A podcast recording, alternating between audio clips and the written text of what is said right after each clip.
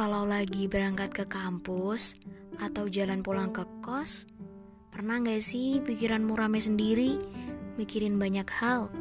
Entah mikirin makan apa hari ini, harus ngerjain apa dulu ya ntar, laprak minggu ini atau PPT makalah esok hari. Bahkan mikirin perasaan yang gak bakalan pernah selesai. Aelah, rumit banget sih hidup sendiri di kota orang. Gak tau sana sini, gak punya temen cerita, bahkan cuman punya diri sendiri yang harusnya sih bisa diandelin.